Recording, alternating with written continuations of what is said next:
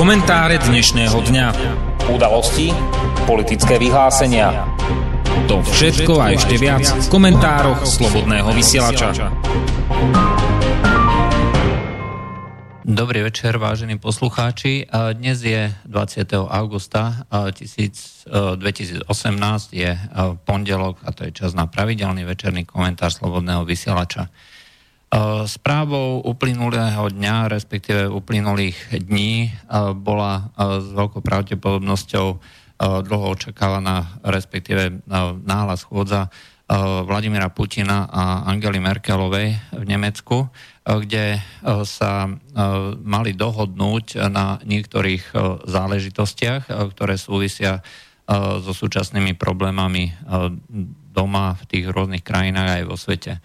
Bolo zaujímavé sledovať e, tú vstupnú alebo úvodnú, e, úvodnú tlačovú e, konferenciu, respektíve prezentáciu, o čom budú debatovať. Angela Merkelová sa v prvom rade venovala vymenovaniu všetkých možných hlavných tém, kde sa na jednej strane hovorilo o nemecko-ruských vzťahoch, kde sa hovorilo o, energetickom projekte Nord Stream 2, kde sa spomínali otázky Sýrie, takisto aj sa spomínala Ukrajina a nezabudlo sa ani na ľudské práva. Toto zhruba v kocke povedala Angela Merkelová. Vladimír Putin ale začal úplne inak. Začal vymenovaním veľkého množstva rôznych väzieb, ktoré súvisia s týmito rusko-nemeckými ekonomickými vzťahmi.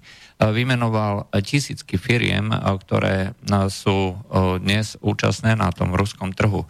Vymenoval počty pracovných miest, ktoré od týchto firiem alebo od týchto obchodov závisia.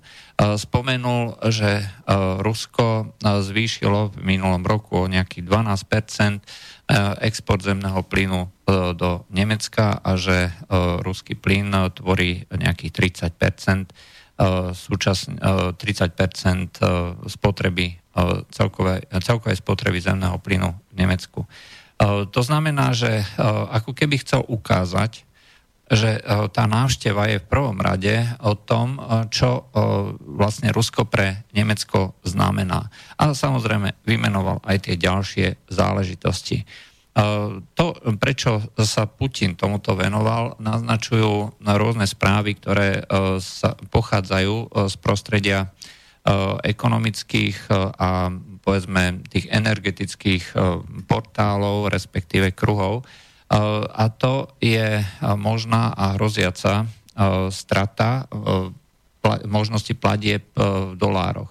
Eh, Amerika sa totiž eh, v poslednej dobe eh, začína stavať do tej polohy, že zakáže Rusku zúčastňovať sa na medzinárodnom, na medzinárodnom obchode dolárovými platbami. Pretože ono to dnes funguje tak, že všetky dolárové platby musia prechádzať cez účty, ktoré sú pod kontrolou, pod kontrolou Spojených štátov. To znamená, že pokiaľ zakážu Spojené štáty tieto účty, tak krajina nebude môcť vykonávať platby v dolároch.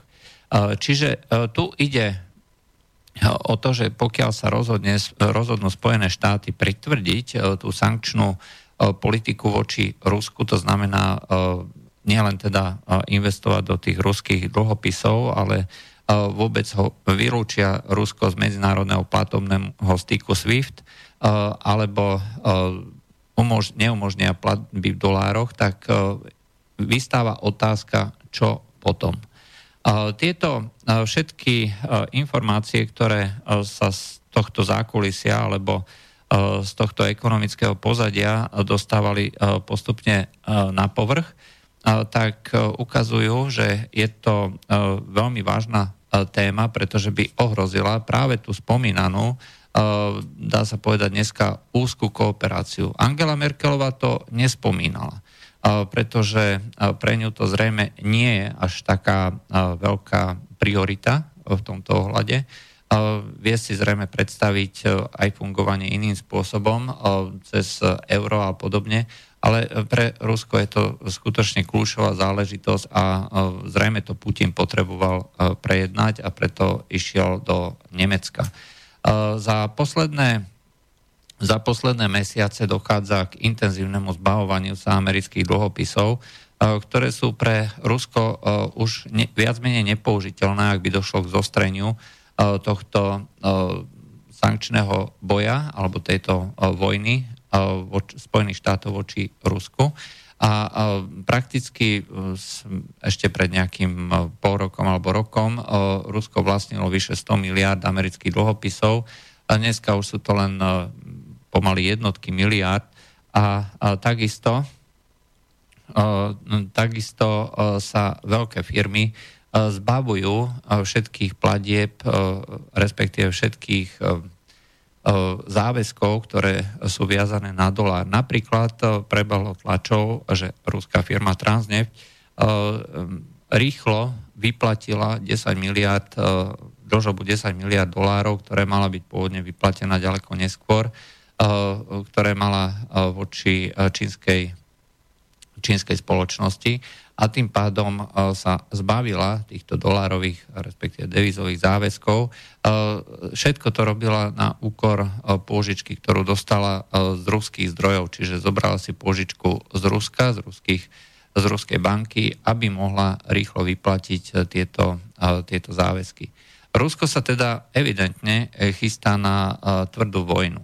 A vzhľadom na to, že aj Angela Merkelová, aj Vladimír Putin potvrdili obidve strany záväzok dostávať Nord Stream 2. Vyzerá to, že e, sú si obidve strany alebo sa zhodli na tom, že e, tá ekonomická e, spolupráca musí ďalej pokračovať.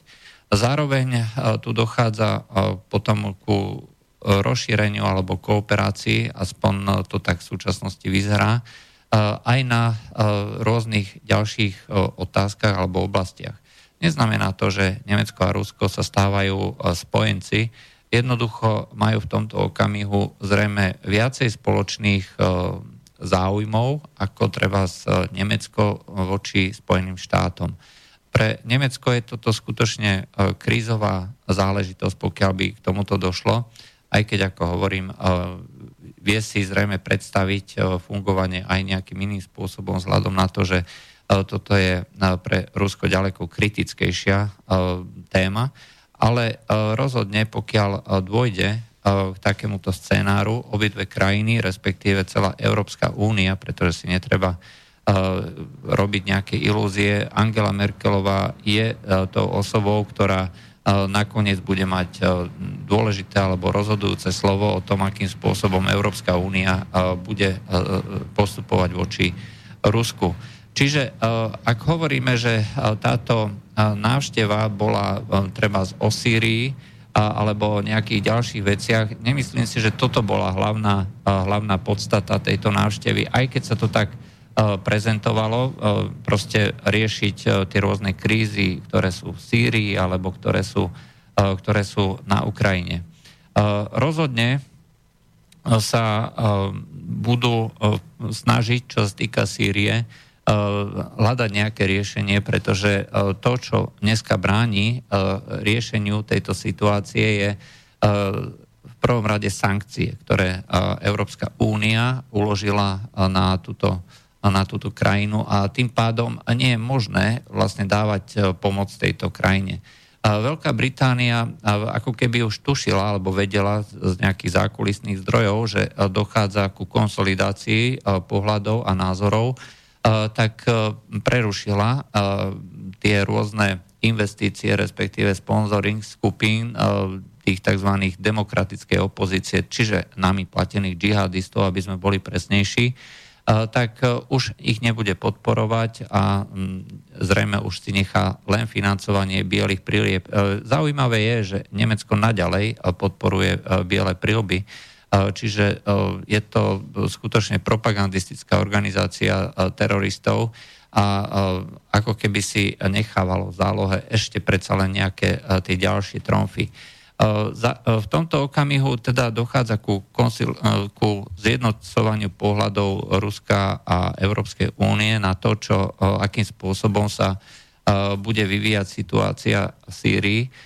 Dnes ešte vôbec nie je jasné, čo bude sa diať na tomto fóre, pretože tvrdiť dnes, že Asad musí odísť, je absolútny nezmysel pretože Assad je jedinou osobou, ktorá v Sýrii môže e, túto, e, túto krajinu viesť, má dostatočnú autoritu a má e, pod kontrolou zdroje, ktoré umožňujú tú vojnu naďalej, naďalej dajme tomu, udržiavať alebo vyhrať, tak aby bolo možné stabilizovať tú celú situáciu. Čo sa týka samotnej Sýrie, tak dneska už viac ako 80% všetkých potravinových prevádzok v Damašku a v okolí už funguje, ako myslím z toho stavu pred vojnou. Čiže tá, ten stav, ekonomická, ekonomická situácia v Sýrii sa začína normalizovať aspoň v tých oblastiach, ktoré sú pod kontrolou vlády. Je to príležitosť pre investície e, na stavbu tej infraštruktúry, do ktorej by si chcelo zrejme e, namočiť e, prsty aj štáty Európskej únii. Či k tomu nakoniec táto vláda Bašara al-Assada dá súhlas, alebo nie, to, to je ešte vo hviezdach. Emisár Číny, ktorý bol na návšteve v Perskom zálive, potvrdil stanovisko Číny, aj keď teda Čína nie je priamo vojensky účastná, ale to, to diplomatické pozadie je dostatočne zrejme. Tvrdí, že Čína bude presadzovať jednotnú Sýriu. To znamená Sýriu v tých pôvodných hraniciach z pred toho roka 2011 bez kontroly ďalších externých hráčov, v prvom rade Spojených štátov. To bol jasný signál a je to stanovisko, ktoré E, vyslovene e, pôsobí proti e, snahám Spojených štátov, ktoré tvrdia teda, že ostanú v Sýrii a v Iraku aj po zlikvidovaní, po zlikvidovaní týchto teroristických zoskupení ako islamský štát. Pritom tieto teroristické zoskupenia boli čiastočne financované a takisto aj organizované práve zo strany Spojených, Spojených štátov. Zotrvanie Spojených štátov na území týchto dvoch krajín je v podstate snahou neprestať destabilizovať túto situáciu, pretože samotné Spojené štáty nemajú vôbec žiadny záujem na tom, aby táto situácia bola v prospech týchto krajín. To znamená, aby došlo k stabilizácii. Naopak eh, vyhovuje im eh, čiastočný chaos, eh, do ktorého budú môcť neustále vkladať ten svoj príspevok a zároveň ten chaos bude odôvodnením toho, že prečo tam Spojené štáty musia byť. Čiže žiadny, žiadna možnosť stabilizácie, pokiaľ tam budú Spojené štáty, jednoducho neexistuje. Vždy e, tam e, bude snaha, e, aby došlo k podpore tej alebo onej strany, ktorá bude pôsobiť destabilizujúcim spôsobom. Zároveň sa tie jednotlivé krajiny, ktoré sú na okolí tohto regiónu, teda hlavne Turecko a Irán, snažia dospieť nejakej dohode, eh, kde by eh, mali byť zapojené, eh, kde by sa mali dohodnúť, akým spôsobom bude fungovať, fungovať toto spoločenstvo hm, týchto krajín ohľadom Sýrie. Pokiaľ Irán splní, o čo momentálne rozmýšľa, to znamená, že sa stiahne vo veľkej miere z, tohto, zo Sýrie, tak dôjde prakticky k nemožnosti e, naďalej argumentovať tým, že e, je, treba, treba riešiť nejaké závažné, závažné problémy alebo ohrozuje to bezpečnosť toho regiónu. V skutočnosti sa ukáže, že jediným destabilizujúcim prvkom sú práve tie zoskupenia platené a financované terorist, západnými krajinami, čo sú dnes, dnes teroristi. A zároveň aj Izrael stratí možnosť argumentovať, že toto, čo sa momentálne v Syrii deje, je proti jeho bezpečnostným záujmom. To, že v skutočnosti tým hlavným hráčom je dneska v Syrii Rusko a teda spolupráci možno a neskôr aj s Európskou úniou, ukazuje ochota, ochota ruskej strany garantovať bezpečnosť Izraela tým, že mierové jednotky OSN, ktoré sa znova vrátili po roku na Golanské výšiny, sú zo sírskej strany strážené práve ruskou vojenskou políciou, čiže Rusko nasadzuje krk svojich ľudí, ohrozuje, teda je ochotné garantovať životmi svojich ľudí, že na Izrael nič nezautočí. V skutočnosti je toto presne cesta, ktorou mala aj Európska únia, aj Spojené štáty od začiatku ísť a fungovať. To znamená ísť dobrovoľne do týchto, do týchto miest, do týchto stretov, a tak, aby oddelila tie bojujúce strany, ale nie tým spôsobom, ako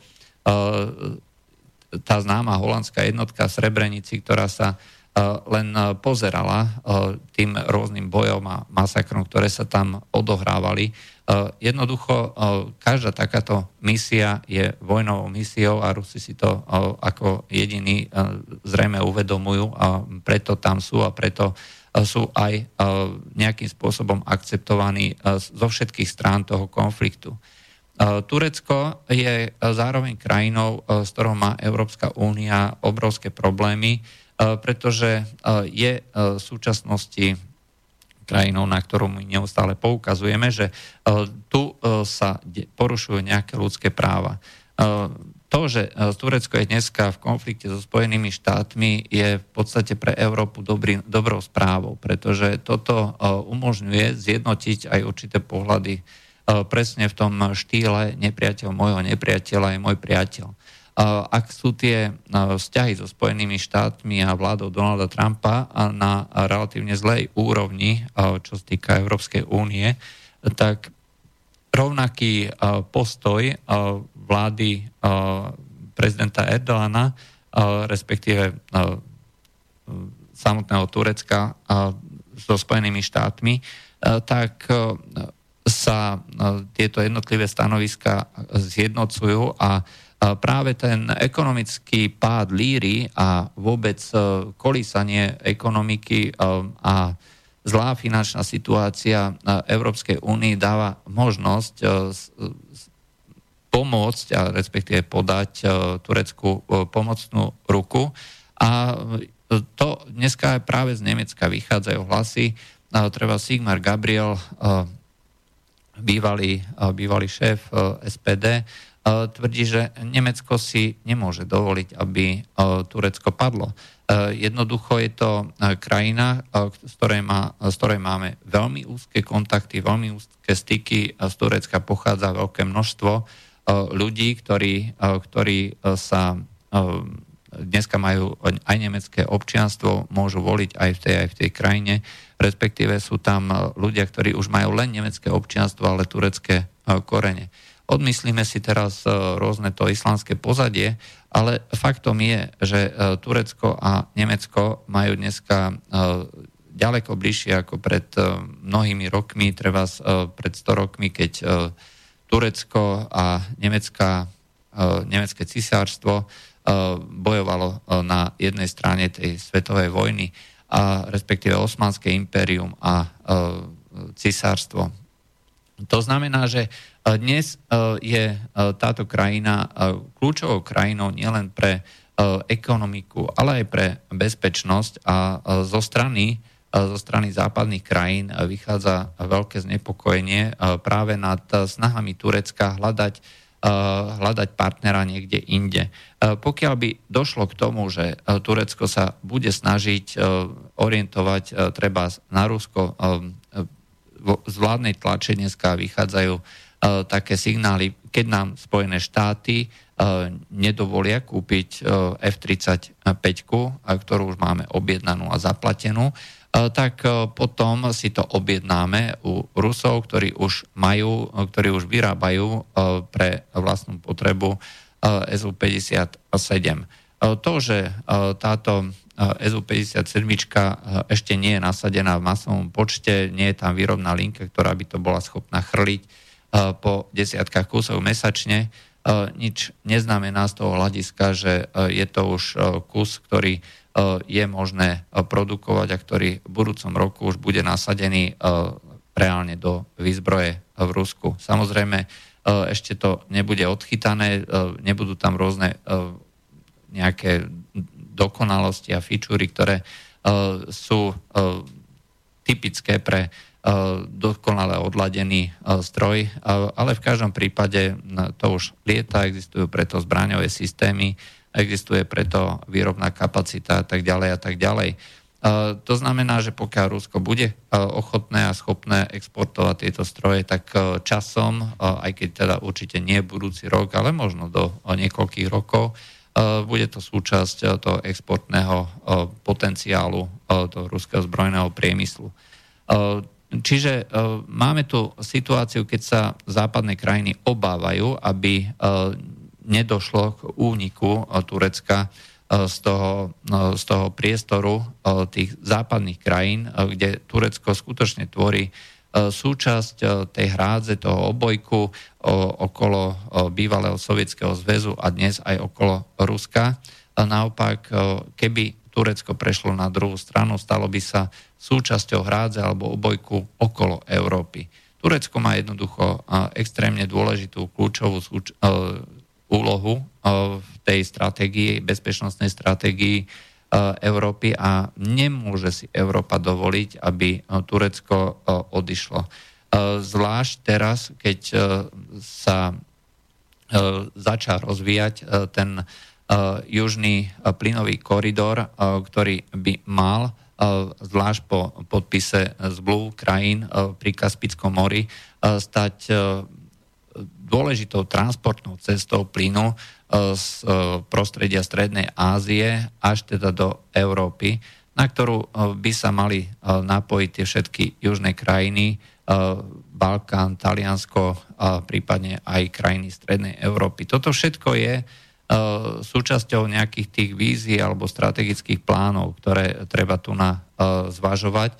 A e, nehovoriac o tom, že e, v Turecku je dnes niekoľko miliónov migrantov, e, ktorí sú síce financovaní a platení z medzinárodných zdrojov a samozrejme z Európskej únie, ale rozhodne, pokiaľ by sa Turecko rozhodlo urobiť nenápadnú kampaň o tom, ako je v Európe dobre a otvorilo hranice, rozhodne by to nespôsobilo dobrý spánok súčasným európskym politikom. Z tohto pohľadu teda e, je dôležité pre európske krajiny, aby sa starali veľmi intenzívne o to, čo sa e, v Turecku deje. A e, Turecko takisto sa začína obliadať aj po mienke európskych krajín.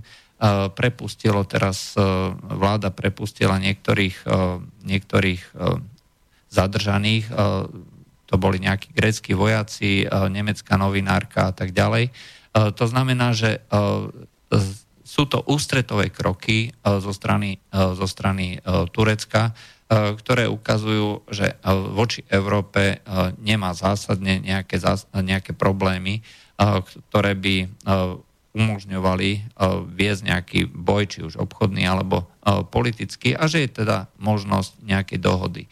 Práve to ľudskoprávne hľadisko je to, ktoré z hľadiska mnohých vlád e, je kritické, pokiaľ teda Turecko e, prepustí e, niektorých, niektorých zadržaných, na ktorých záleží Európskej únii alebo krajinám Európskej únie, tak potom sa mnohé veci pohnú, pohnú vpred, aspoň teda formálne pretože e, po tej neformálnej stránke je dnes každému jasné, že e, Turecko e, ignorovať nie je možné.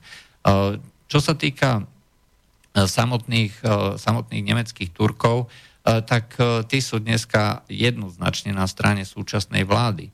Takže pokiaľ si niektoré politické strany predchádzajú práve tieto etnické skupiny v Nemecku, tak rozhodne musia brať do úvahy, že žiadna takáto skupina nebude podporovať politickú stranu, ktorá sa vyhraní otvorene voči, voči Turecku a nebude podporovať, respektíve bude ostrov proti Turecka, čo v konečnom dôsledku potom môže viesť k negatívnym dopadom pri tých politických preferenciách v Nemecku e, sa chystajú e, do, e, v krátkej dobe komunálne voľby, čiže aj toto hľadisko bude dôležité a bude treba na to dbať a pozerať. Samotný z prostredia pobalských krajín, z prostredia Polska a takisto aj zo Slovenska sa ozývali hlasy, že Angela Merkelová mala za každú cenu zabrániť stavbe Nord Stream. Že to poškodzuje tieto krajiny. E, samozrejme, je to, je to absolútna pravda. E, Slovensko, ktoré e, je napojené na plynovodný systém s možnosťou transportu až do nejakých 150 miliard kubíkov ročne, tak stratí. Pretože pokiaľ Ukrajina bude naďalej pod vplyvom Spojených štátov, pokiaľ Ukrajina bude naďalej e, štátom, ktorý je destabilizovaný, e, chaotickým, kde e, naďalej vládne neuveriteľná korupcia, kde transportné systémy nie sú pod kontrolou povedzme nejakých normálnych firiem, ale jednoducho štátnej firmy, ktorá musí plniť politické zadanie, tak potom sa na tento transport nemôžno vôbec poláhnuť. Ak niekto povie to A, že toto poškodzuje Slovensko, tak potom musí povedať aj B.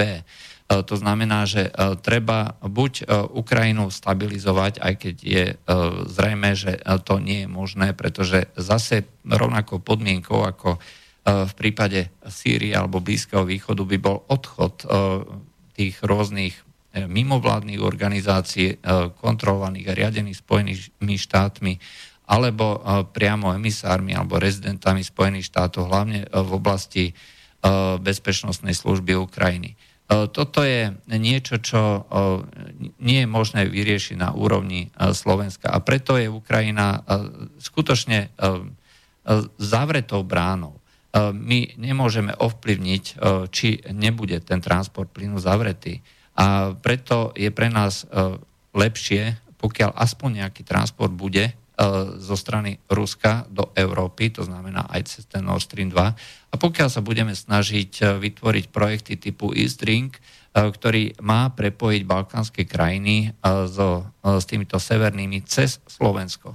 Čiže Slovensko by neprišlo o transport alebo o, o všetok transport z Ruska, ale prišlo by o ten východo-západný smer a namiesto toho by sa vytvoril ten severo-južný smer. Samozrejme, e, vzhľadom na to, že e, transport plynu závisí, respektíve platby za transport plynu závisia od dĺžky e, potrubia, ktoré je vedené cez konkrétnu krajinu, tak by Slovensko prišlo o veľkú časť, pretože tie transporty by už nešli naprieč Slovenskom, to znamená z východu na západ, ale už išli by len relatívne krátkou trasou z Česka cez Slovensko, niekde na južné Slovensko, čo by skrátilo tú transportnú trasu tak minimálne o dve tretiny. Ale rozhodne by sme aspoň neprišli o, o všetok transport a nevypadli by sme z tej transportnej siete. Čiže ľudia, ktorí tvrdia, že je to, nie je to v záujme Slovenska, aby sa tento, tento E, plynov Nord Stream 2 postavil a zároveň nepovedia, že treba niečo robiť e, s Ukrajinou, e, ktorá je skutočne krajinou, ktorá nezaručuje bezpečný transport, kde tie plynovodné systémy sú v dezolátnom stave, kde dochádza ku krádežiam alebo únikom plynu ktorý takisto potom treba nejakým spôsobom nahradiť a je to súčasťou nákladov toho prevádzkovateľa. Tak pokiaľ sa toto nepovie, je to manipulácia, je to naskočenie do, toho pro, do tej proamerickej politiky. To, čo na jednej strane vyzerá ako taká lúbivá retorika, že toto nie je v našom záujme, tak pokiaľ sa teda to neposadí do toho kontextu, tak jednoducho nemáme inú možnosť iba ticho sledovať následky našich chybných rozhodnutí, medzi ktorými je bezpodmienečná podpora Slovenska na Ukrajine. Pokiaľ si pozriete tie rôzne, rôzne ukrajinské nadácie, ukrajinské mimovládne organizácie, odkiaľ a akým spôsobom sú financované, vždycky tam uvidíte buď nejakú americkú nadáciu, väčšinou veľvyslanectvo Spojených štátov a zároveň nejakú nemeckú nadáciu, napríklad Konrad Adenauer Stiftung alebo Eberhard Stiftung, a, a veľmi často tam práve nájdete nejakú slovenskú mimovládnu organizáciu, nejakú nadáciu. Čiže my sa priamo zúčastňujeme na destabilizácii Ukrajiny a na kontrole tejto Ukrajiny. V tomto, z tohto hľadiska hovoriť o tom, že je v slovenskom záujme, teda, aby sa postavila, postavil plynovod, aby sa teda pokračovalo v tom v tej doprave cez e, Ukrajinu, znamená vystavovať sa riziku, že ten plynovod môže byť kedykoľvek zastavený a potom by samozrejme museli, sme museli náš, znášať trpké náklady a dôsledky. To, že Spojené štáty chcú, aby, aby Európa, aby Európa prijímala plyn zo, zo Spojených štátov, tak znamená inými slovami, že treba preorientovať celú štruktúru eh, plynovodného systému eh, v Európe, to znamená postaviť veľké množstvo terminálov, lodí, ale takisto Spojené štáty by museli vybudovať veľké množstvo skvapalňovacích závodov. To ale nenastane, pokiaľ nebude zaručený odber. Jedno sa viaže na druhé a e, celý, celý tento komplex systémov a nákladov e, rozhodne nebude stať e, ani stovky miliónov, ani miliardy. To sú desiatky miliard dolárov a potrvá to určitý čas. Zároveň výmena Ruska za Spojené štáty by znamenala inými slovami len to, že budeme nie pod kontrolou Ruska, ale pod kontrolou Spojených štátov, čo sa týka plynu a tvrdiť, že Spojené štáty budú vždy len náš spojenec, e, je e, skutočne zavádzajúce. E, náš spojenec je vždycky náš vlastný záujem. Nie záujem niekoho ďalšieho alebo nejaké ďalšej veľmoci, pretože toto vždycky vedie ku sklamaniam. Tak ako to bolo v roku 1938, 1944, 1948, 1968, Proste je to veľa výročí, veľa rôznych, uh, rôznych krajín a vždycky majú jedno spoločné. Uh, tie veľmoci si vždycky chránia svoj záujem a my nie sme pre nich uh, nejaký relevantný partner a na to vždycky doplatíme. Snažiť sa byť ešte väčším tým eurohujerom alebo washingtonským hujerom alebo kýmkoľvek iným, nakoniec povedie nejakému ďalšiemu z tých rady fatálnych sklamaní. A toto by malo byť aj poučenie, pokiaľ sa bavíme o týchto rôznych témach a pokiaľ komentujeme tieto témy. Takže návšteva Putina v Nemecku zrejme riešila mnohé problémy ekonomické a aj politické. A pokiaľ sa ukáže, a zrejme sa časom ukáže, čo všetko sa tam jednalo a predebatovalo, môže to viesť zásadným pomerom nielen teda v Európe, ale aj vo svete. To bolo z dnešných komentárov Slobodného vysielača všetko. Lúčia s vami Juraj Poláček. Do počutia. Táto relácia vznikla za podpory dobrovoľných príspevkov našich poslucháčov. Ty, ty sa k ním môžeš pridať. Viac informácií nájdeš na www.slobodnyvysielac.sk Ďakujeme.